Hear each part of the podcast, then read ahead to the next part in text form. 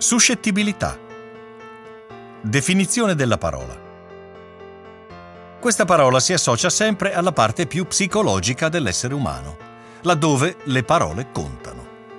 Quindi non la persona incline ad offendersi, bensì la persona ferita nel profondo. Esempio di utilizzo.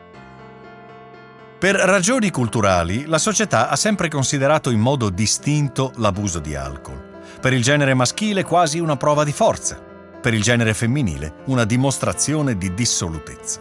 Inoltre, mentre per l'uomo l'assunzione di alcol avviene soventemente in compagnia, le donne tendono a nascondersi e ne abusano tra le mura di casa, provvedendo da sé agli approvvigionamenti.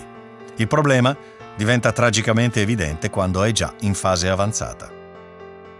Perché la parola è rilevante per il tema perché troppo spesso c'è insensibilità nella comunicazione da parte di professionisti che trattano gli argomenti salute correlati da manuale, dimenticandosi che il giusto approccio è l'inizio di una buona cura.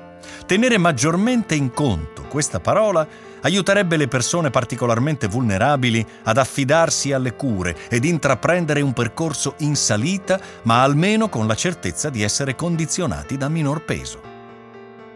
Perché la parola è rilevante per la parità di genere. Perché troppo spesso la suscettibilità del genere femminile viene archiviata ed anche un po' derisa quale problemi ormonali o somatizzazione. Quante volte si è sentito dire da un medico che l'uomo somatizza?